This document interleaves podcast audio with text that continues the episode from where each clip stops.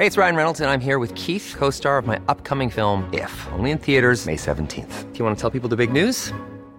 All right, I'll do. Sign up now and you'll get unlimited for $15 a month in six months of Paramount Plus Essential Plan on us. Mintmobile.com slash switch. Upfront payment of $45 equivalent to $15 per month. Unlimited over 40 gigabytes per month. Face lower speeds. Videos at 480p. Active Mint customers by 531.24 get six months of Paramount Plus Essential Plan. Auto renews after six months. Offer ends May 31st, 2024. Separate Paramount Plus registration required. Terms and conditions apply if rated PG.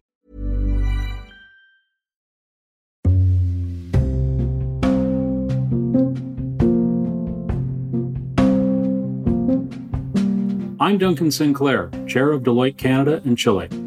Back in 2016, I led our firm through a study of 1,200 business and public sector leaders that took a hard look at the strategic choices they made. We found that leaders who made courageous choices achieved greater success. The challenge of our country now is we need more courageous leaders. Courage Incorporated, my new podcast, features real stories about Canadian leaders whose bold decisions, I hope, will inspire others to lead with courage. Leaders like Tabitha Bull, President and CEO of the Canadian Council for Aboriginal Business, who joined me on my first episode to talk about advocating for Indigenous businesses during the COVID 19 pandemic. You can subscribe to Courage Incorporated wherever you get your podcasts. Speak to you soon.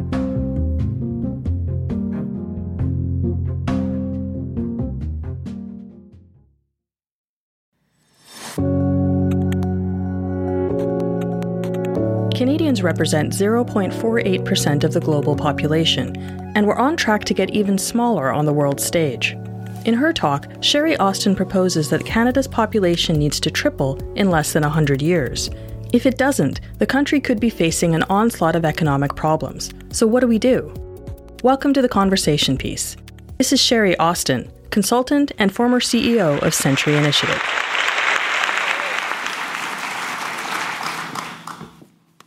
Hello, my name is Shari Austin. Here's another disruptive idea for you. We need 100 million people in Canada by 2100. Yes, I said it. in other words, we need to be roughly three times our current size, 82 years from now. That may sound a bit shocking, but let me share a few facts. Today we have 37 million Canadians. If we stay on our current course, we'll have 55 million in 2100. Not nearly enough to ensure a thriving economy or to afford compa- our compassionate social programs or build the infrastructure we need for livable communities or to maintain our level of influence in the world as a trade partner and a champion of human rights and peace. The key issue is that our society is, is aging we're both living longer and having fewer children. Not a great combination. You can see for yourselves the trajectory of the past 56 years. Longevity is in blue and fertility is in purple. The gap will continue to widen. Of course, Canada is not alone in this challenge. Japan is an extreme example of an aging society, about 15 years ahead of us in this, and quite possibly at a point of no return. Here you can see their dilemma expressed in sales of baby diapers versus adult diapers. Mm-hmm. 2015 was a turning point in Canada. For the first time ever, we had more people over 65 than under 15. And the trend is accelerating. Today, seniors are 17% of the population. In 2031, they'll be 25%. The people are living longer is, of course, good news. But on the flip side, older people are typically not working and are costly in terms of health care, home care, and income security programs. Combine that with the fact that we have a very low fertility rate. Canadian women now have an average of just 1.5 children each, much lower than the replacement level of 2.1, and that's not likely to rise anytime soon. Definitely not in my household, anyway. The point is that fewer and fewer working people are supporting more older people. In the 70s, there were six working people for every older person. Today, it's four, and in 2036, the ratio will be two to one. That means a smaller tax base just when costs are increasing. We simply won't have the people to run the economic engine that supports us all. So size does matter. At 50 million people in 2100, our annual GDP rate will be less than 1.6%. With 100 million people, it will be a healthier 2.6. So if we don't set our sights on serious growth, taxes are going to have to rise, or programs will have to be cut, or both. But before we all throw up our hands in despair, there is a fairly obvious solution. We need more immigration. Yes, there are some other things that might help. We could double down on fertility, but even if that works, it will take at least 20 years for those kids to reach the workforce, or many, many more in the case of my kids. uh, we could try harder to lure some of the 3 million Canadians home who are living abroad. We could re- increase the retirement age. But these options won't get us where we need to go. Immigration will. And but believe it or not, we've grown at this pace before in less time. Between 1945 and now, 73 years, we went from a population of 12 to 37 million. So maybe aiming at 100 million in 2100 isn't that disruptive. To be clear, we're not talking about bringing millions of people a year. Raising the annual immigration target to 450,000 from today's 310,000 may well do the trick if we start soon. We are already among the best in the world at sourcing immigrants, using the point system to target economic immigrants with the skills we need. But we can be bolder on the numbers. International students, for example, are some of the most ideal new Canadians. And with the US and Britain now uh, clamping down on students wanting to stay, we have a great opportunity. And let's remember that our immigrant story is a really positive one.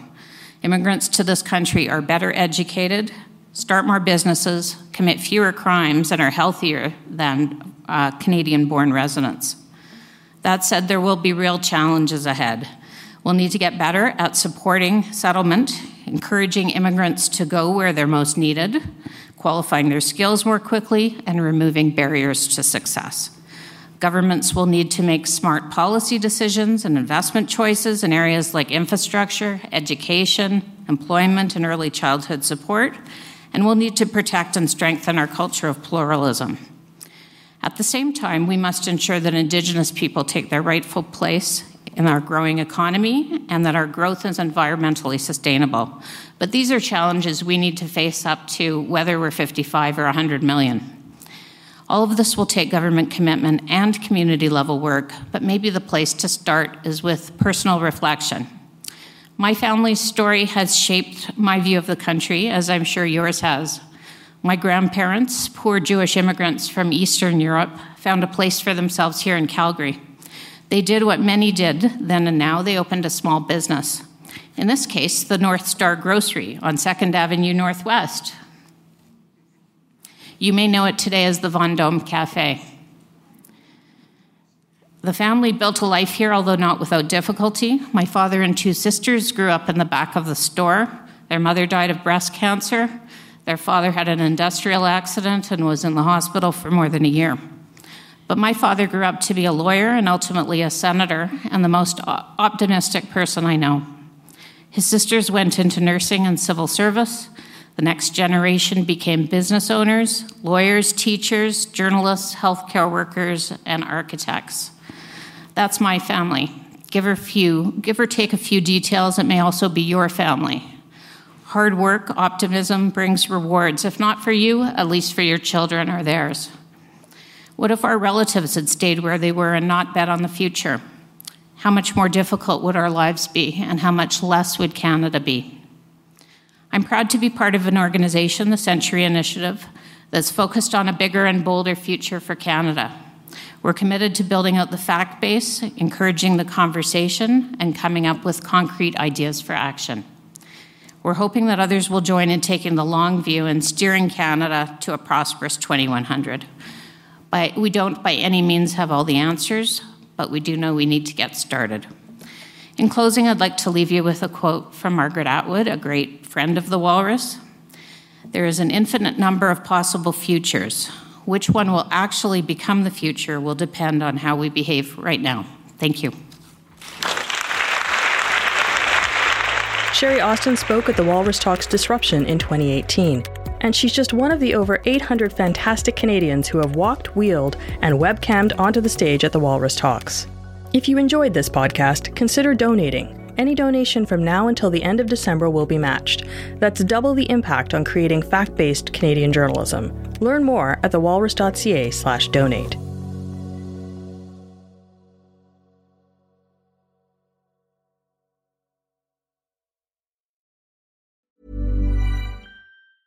Hey, folks, I'm Marc Maron from the WTF Podcast, and this episode is brought to you by Kleenex Ultra Soft Tissues your ally to help tackle your allergy symptoms this season. I love the change of seasons, but nobody loves pollen and all those other things floating in the air that make you sneeze during this nice weather. Kleenex Ultra Soft tissues are hypoallergenic and allergist approved. So fight back against watery eyes and runny noses without worrying about irritating your skin. For this allergy season, grab Kleenex and face allergies head on.